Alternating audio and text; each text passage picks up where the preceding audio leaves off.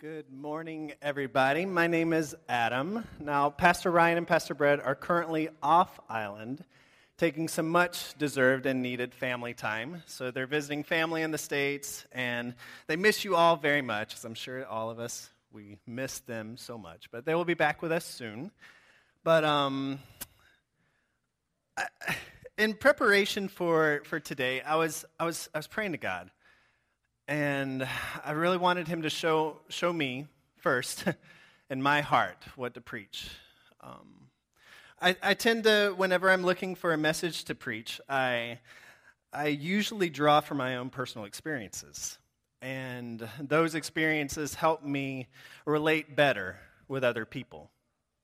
And when I was preparing this week uh, for this message, God kept on bringing around this, this certain thing in my life, and I didn't want to preach about it because I, I, I just I didn't I, I, didn't want to preach a message that, that might seem like I was complaining. And honestly, if I'm if I'm honest with you guys and honest with God, I've done a lot of complaining in the past few months. and I think that it's sometimes healthy to uh, confront that. Maybe not even confront it, but explore it more. So, in, in this message, I want to talk about how it is that we measure our life. Do we measure our life with anything that we can accumulate here in the earth? Do we measure the value of life by, I don't know, how much stuff you can give away?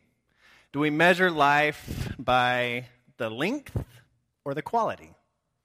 It's kind of a funny concept, and, and honestly, if we go to other parts in the world, each culture has their own measure for the value of life.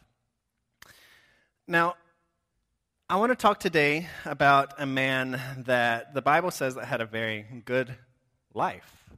Now, when I say his name, you're probably going to look at me. If, if you've been in church for a long time and you know his story, you're going to wonder why would I talk about this man today if I'm talking about having a good life. And I'm going to talk about the man named Job. Now, Job was an extraordinary man. We don't know a whole lot about him, but we do think that it was written a very, very long time ago, like around the time that Genesis was written, or during that time. And, and Job, his life was so everybody knows the story of Job for all the bad that happened to him. But if we just read the first verse and the last verse of Job, we find that it says this. In Job 1 1, there was a man in the land of Uz whose name was Job. And the man was blameless and upright, one who feared God and turned away from evil. And the last verse in Job 42 17 says, And Job died an old man and full of days. Now, when we think about what a successful life is or what a good life would be, we probably think of living an upright life and having everything that you need, living a full life. In the first chapter, it goes on to explain that Job was a very wealthy man, that he had a lot of riches. And at the end of the story in Job 42, we find that Job is a wealthy man, even wealthier than the beginning, and he had a lot of riches. But there's something that, that happens in the middle between verse 1 and the last verse. And that's, that's basically what I want to talk about today. Now, when I mentioned that we all like to measure life, we, I think it's something that's ingrained in us from an early age. We go to school, and whether they teach it to us or not, we start to measure ourselves with our other classmates. We start to measure our grades. I, I, teach, I taught sixth grade um, over the past six months, and all the, all the, the students wanted to know not only just how well did they do on their exam, but what did their classmates get as well. that was the first thing they did. They wanted to see who got the highest score. Now, then it continues onward when we go to college. For those that go to college, you know, they, they want the best opportunities and how do they compare with their other classmates. And then we graduate and we start looking for the best job, the best spouse, the best car. It's something that we like to compare ourselves to see how we're really doing Now, the story of Job simply mentions in the last that it was he was old and full of life, that he had lived every single day to the fullest. And it, it, to be honest, we, for those that know the story of Job, you know what happened to him. And I think everybody can relate to Job because we, we all live in the same world. we all know that there's suffering in this world. We all know that there's problems, there's sickness, there's diseases, there's hate, there's war, and, and all those things affect us, and it can affect how we measure our life. I would suggest that, that we live in a time like none other, where the depression and the disappointment in life is so high because we have so many different ways that we like to compare our lives with other people. I mean, all you have to do is take out the phone that's in your pocket and open up any social media app, and it's an immediate comparison game sometimes. And we don't, we don't plan on thinking like that, and we don't want to compare our lives like that, but I think it's something innate, something that's just in us. That we always try to compare my life with the other person. Now, Job was upright and he was very wealthy. But honestly, that's not why we know his name today. Because there's been a lot of upright and wealthy people in the past, and we don't remember them. There's a lot of people that would say, That is what I am pursuing in this life. I want to be upright, I want to have strong moral convictions, and yeah, I'd like to have plenty. and there's nothing wrong with that. However, when we start to measure our life based on that scale, I think it's very easy to become disappointed when life throws us a curveball. Now, we don't know Job because he was wealthy and rich. We know Job because Job knew God. And the only way that Job was able to know God the way that he did was that he had to live through a virtual hell on earth. He had some very tough times. And let's, let's start out with just this really incredible bad day that Job had in Job 1. I'm going to read uh, quite a long passage in Job 1, verse 13 through 22. I'm going to have it up on the screen, and you can also listen along. Job 1, 13. It says, Now there was a day when his sons and daughters were eating and drinking wine in their older, oldest brother's house. And there came a messenger to Job and said, The oxen were plowing and the donkeys feeding beside them. And the Sabaeans fell upon them and took them and struck down the servants with the edge of the sword. And I alone have escaped to tell you. While he was yet speaking, there came another and said, The fire of God fell from heaven, burned up the sheep and the servants, and consumed them. And I alone have escaped to tell you. While he was yet speaking, there came another and said, The Chaldeans formed three groups and made a raid on the camels, and took them and struck them down and the servants with the edge of the sword. And I alone have escaped to tell you. While he was yet speaking, there was another that said, Your sons and daughters were eating and drinking wine in their oldest brother's house. And behold, a great wind came across the wilderness and struck the four corners of the house. It fell upon the young people, and they are dead. And I alone have escaped to tell you. Then Job arose, tore his robe, shaved his head, and fell on the ground and worshiped. Now, that's an incredible response.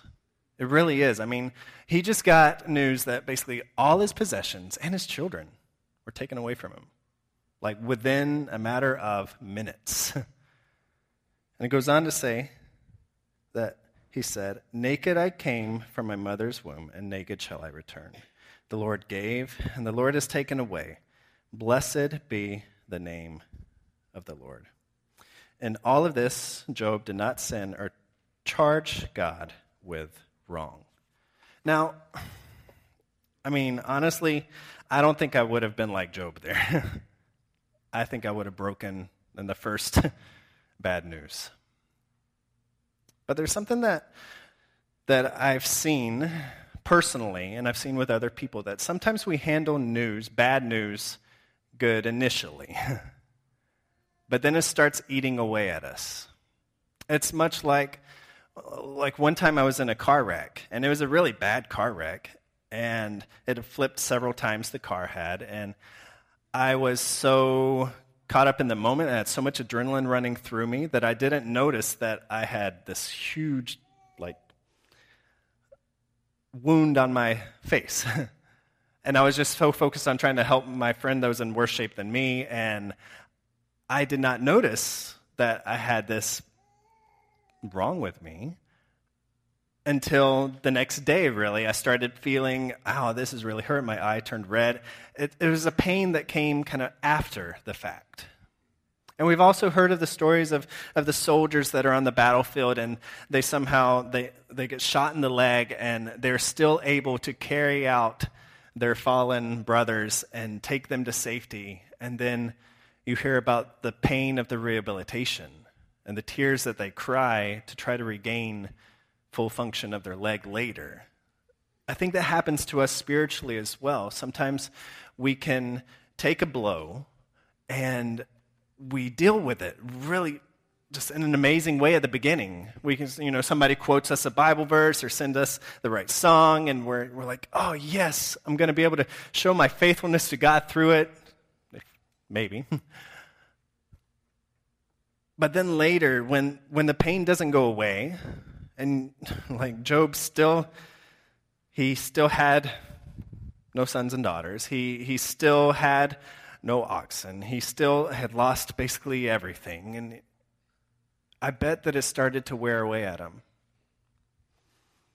And we see in, in that his life got even worse. In Job 2 7, I think this is when Job started really kind of confronting what had actually been going on.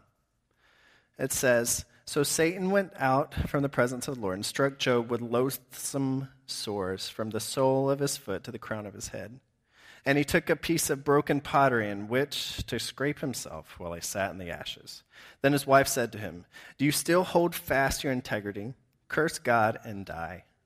But he said to her, You speak as one of the foolish women would speak. Shall we receive good from God, and shall we not receive evil? In all this, Job did not sin with his lips. Now, it's fast to just read through that, and you're like, wow, Job is an incredible man because, I mean, not only did he lose everything, his wife is telling him just to curse God and die. He's got sores all over his body. And notice that he responds to his wife in a way saying, No, I'm going to stand firm in my beliefs that we have a good God. But notice the difference that it says in all this, Job did not sin with his lips. I bet there's a lot of internal dialogue going on there. I bet that he would say, okay, I'm not going to say it out loud, but God, why are you doing this to me? Are you still there? Are you still good? God, why is this happening to me? And Job appeared healthy spiritually on the outside. But I think on the inside, there was something that started to rot. Now, before I moved to Cayman, my family lived in Lima, Peru. And a part of the reason why I loved um, Lima so much was the, the availability of plants and orchids. Now, I, I love plants. I grew up in a small town in Georgia where we had lots of woods and forests to run around in. And when I moved to Lima, this was like a desert wasteland where nothing grows unless you plant it, but it's really close to the rainforest. And so they would bring these beautiful, lush plants, and I, I grew to really love orchids. So much that I, I, started to amass a collection of all these different species of orchids. And it was, it was a weird thing that I used to do. I don't know why my wife put up with it, but I loved it, and still today I love them. But um, I had this one in particular. It was my first orchid, and they're putting a picture up there so you can see how beautiful it was. But I, I grew to, to like love this plant So much that I would take pictures of it all the time, like that one. And I would, like, every time I wanted to take a picture of my kid, I'd also make sure that the orchid was in the background. you know, and I would send it, like, send it to my friends, and some would be like, oh, cool plant, and others were like, why are you sending me this? And I just, I really liked this plant. And I had it in a place in our house where I would go out every morning with my coffee and I'd sit and I, would read and, and I would look at this plant as well and admire its beauty. well, one day I was admiring its beauty and I noticed something that troubled me. There was this trail of ants that was coming from the wall and it was going up to the orchid into the pot. And I jumped up to see what why these ants were going there. And when I moved the pot, uh, this like massive ball of ants just started coming out. And I was like, no, my prized orchid is infested with ants. And I started examining it more and I took it to the sink where I could, you know, open it up. And I found that there had been just this like nest of ants that has been growing inside of this plant, inside of its roots that a lot of the roots were brown, were soggy, were rotting. And that my plant, it was so beautiful on the outside. I mean, it had beautiful flowers. It had two flower stems that came out, and they were full of these purple flowers. And it looked so beautiful on the outside, but I didn't realize that there was something on the inside that was killing it. And it's, it's very easy for us to identify what is wrong because there was obvious that the roots and the potting substrate was killing the plant, so we needed to remove that immediately. And so I began, like a surgeon, cutting away the rotten roots, removing the infested substrate. And it was left with just a couple healthy roots, and I began to care for it. Now, as I learned through a lot of Wikipedia and Google, plants will sometimes um, kill themselves to, to release their flowers because it still had a lot of beautiful flower buds left.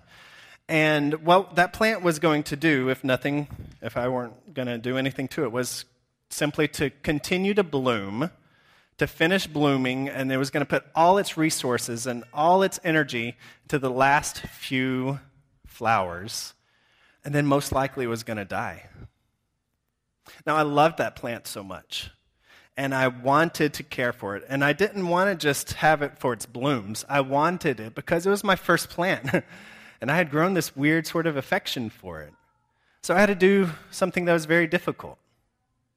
I had to cut the flowering stalk, cut off the blooms, so that the plant would focus on digging down deep, new roots. Now, how does this have to do with Job?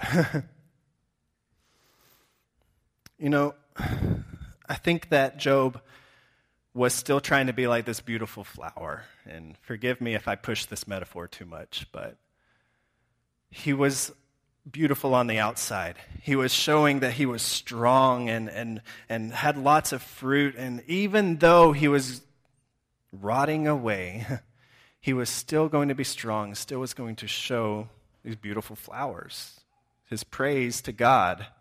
He wasn't going to sin with his lips, but there was something inside of him that was still killing him. And I think God had to continue to clip away, to prune Job's life, to let him pass through this difficult, horrible time so that Job could actually become more healthy so that he would be able to come back from this, to be a man that dies old and full of days. You know, God sometimes interrupts your life because he loves you. And you might think that this interruption is a punishment or you might think that this interruption is just Satan trying to tear you down, but a lot of times it's from the loving hand of a father. A lot of times, the pain in our life is not the whip of the executioner, but is the scalpel of a surgeon that wants to remove something that is festering inside of you. You know, a lot of people wonder where is the merciful God in Job's life? Where's the God of mercy here? Because all I see is just pain and torment. He's losing everything.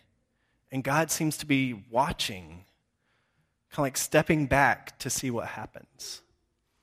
Now, I have a video that I want to show you guys, and it's from this, this pastor who relates a lot to Job. And so, if the media works, I'd like to show it now.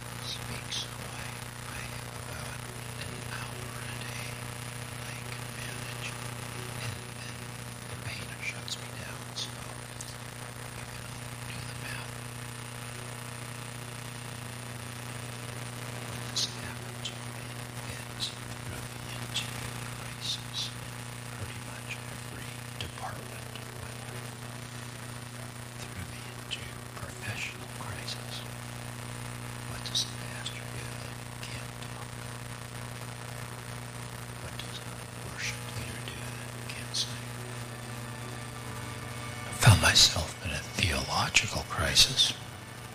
God, how can I be loving you, serving you, giving you my life, giving you my best, walking in obedience, walking in faith and love, pouring my life out for the gospel, and take a hit like this? I didn't have a theology for that. I found myself darkest place in my life, nobody had any answers, and all I had was this. For five years or so, my prayer life was basically three words. I love you.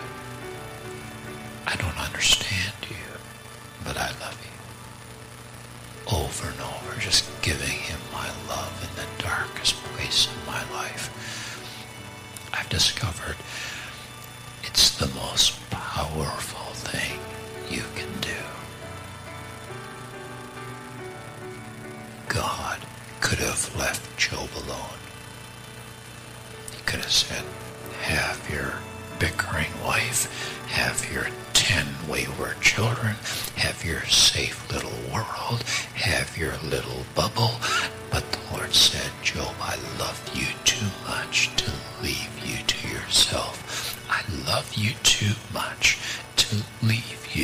to the smallness of what you know.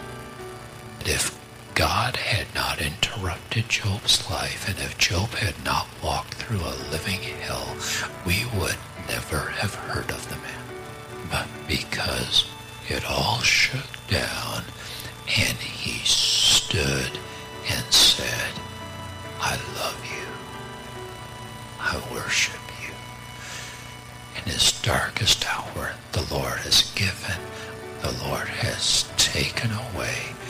Blessed be the name of the Lord. Psalm 11, verse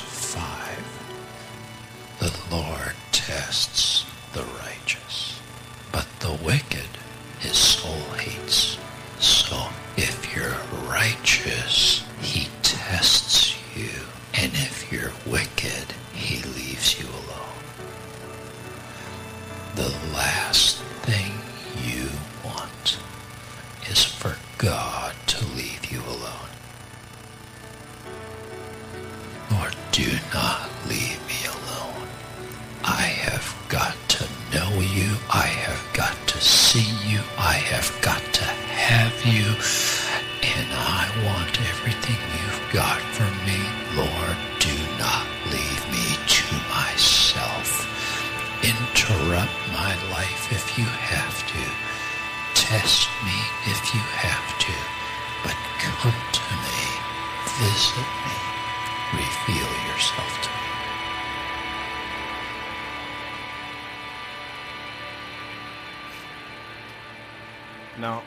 when I saw this video for the first time, it was a powerful moment for me. It was powerful because I remember saying to God, God, why is this all happening? Why did I lose what I had? did I do something wrong to deserve this? And man, I realized that if I had not passed through my relatively small trial, I would not know God like I know God today. I would not know that He is a provider if I never had need. You know, um, we have two small children too, and and there's been a lot of days. I'm sure all you parents have gone through times where they're sick or you know any hospital stays, and it, it scares you, and you're just praying to God, God, heal them, heal them, please. and a lot of these tough times that we go through, we go through them, and whenever we get to the other side, we we just tend to think of, I'm glad that that's done let's go on with the good life now. but we don't understand that God is working through those tough times so that we learn to love Him more, that we understand more of His heart. You know, it's, it's obvious to know the sin in our life or things that need to be cut away. But there's other things in our life that, that God has designed so that we will seek him more, so that we will understand him more, so that we won't just try to live this life without running to him. If we were to somehow weigh, if we had this magical scale where we could weigh, you know, the rewards of, of having everything that we've ever wanted on this earth all the wealth, all the, the health, all, you know, great things to wish for on one side. And on the other side, we are able to weigh an eternal love and knowledge of our Creator. I wonder which is more important to you today. It's a, that, that same question I, I said to myself because I was wanting just a, a fix, a solution for my problem. And God was saying, I have something better for you. I want to teach you. I want to show you my face. Now, Job, in chapter 42, towards the end of the book, and you know, Job breaks down in the middle of it and, and he really starts saying, God, I don't know why this is happening to me. I am a righteous man. And it's something that, that I think a lot of self righteous people say that, and they never want to publicly admit to that. And it's funny because this week I was talking to my wife about this, and I told her that I used to think I was a very humble man. But this situation that, that we had to go through, I realized that I had so much pride rotting away inside of me. And there was this pride that was going to bring me down. and God was merciful by clipping that off. so that I could confront it and understand that I was not a humble man. And I don't think any humble man would say that they're humble either. In Job 42, verse 5, he says, I had only heard about you before, but now I have seen you with my own eyes. What a beautiful statement. It's like you coming to church and, and you hearing this message of a loving creator and, and sending his son, and, and you know it because you've heard it before. But when you actually experience it, when you actually see it with your own two eyes, it, it's, something's different about that, right? Doesn't that just connect in you and, and change you? Having a revelation like that? Interrupt my life if you have to, God. In Isaiah 30, verse 20, it's this verse that has been following me around. and whenever my wife and I were making the decision to move to Cayman, it was, this verse was given to us two times by two different people. And we felt like it was given to us that God wanted us to know this. And I'm understanding it more each day. And though the Lord give you the bread of adversity and the water of affliction, yet your teacher will not hide himself anymore, but your eyes shall see your teacher, and your ears shall hear a word behind you saying, This is the way, walk in it. When you turn to the right or when you turn to the left. You know, life isn't about just figuring things out and and it's really about getting to know our Creator. And sometimes we're going to have to pass through adversity and affliction in life, and we can decide how we're going to get through it. We can decide, okay, I'm going to I'm going to still be faithful to God, and I'm going to trust that he's, he's doing something through it. But there's another way that you could say, God, I, I know that you're good. Teach me through this. I want to know you more. I don't want to stay the same way. I want to grow through this. I'm going to go ahead and ask for Mark and the worship team to go ahead and head up. I'm closing, but when I was just graduated from college, I um, I wanted to be a missionary. I wanted to be a missionary so bad. I started selling all my things and I applied for a missionary program and I was denied and I was confused, saying, God, why have you put this in my heart to serve you in this way and not made it happen? I was confused for a long time, so much that I started to try to find a way to do it myself. so I moved to Peru. I, I bought a plane ticket for two months, and I just never took the return trip. I stayed in Peru for eight years. And through that time, man, I saw some amazing things. And God provided in amazing ways. And He led us to have these encounters with people and getting to know um, other churches, other pastors. That's how I met Pastor Ryan. Was down in Peru. and I was seeing how I was, I was, I was building my life up, kind of like that that orchid that I had. it was had a lot of flowers. It had a, a lot of growth, but I didn't realize that there was something rotting away inside of me. This pride of, I got it. and that pride inside of me would have kept growing until it would have killed me.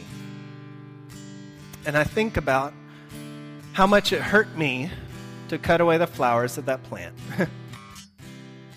and now I realize that God did the same with me. And I can trust Him that He is a good and merciful God and that He is taking care of me. And I'm learning more and more about what is truly important. It's deep roots. roots that go deep, that will hold me solid and firm, not focusing on what's on the outside. If you allow me, I'd like to pray for us all now. God, I thank you that you're always so good and merciful to us. We can bless your name. We can, we can say that we trust in you because you're a good God. And even though there are things that happen in our life, there are sicknesses and there are, are times of, of need in our life, and we don't understand why this is happening, what is going on. I pray that anybody that is feeling that, that they would just cling to you through this. That in their hearts, that you would just start taking out anything that just doesn't belong there. Like a crucible, just a furnace that burns away these things that are holding us back, God. I pray for each and every person that's in this room. I pray that they don't have to go through times like that. But I pray that they would say this simple prayer of God, if you need to, interrupt my life. Teach me and show me what it is that you want to do with my life, God. And let me believe that you're a good Father that will see it through. We thank you for your word. It's in your name that we pray. Amen.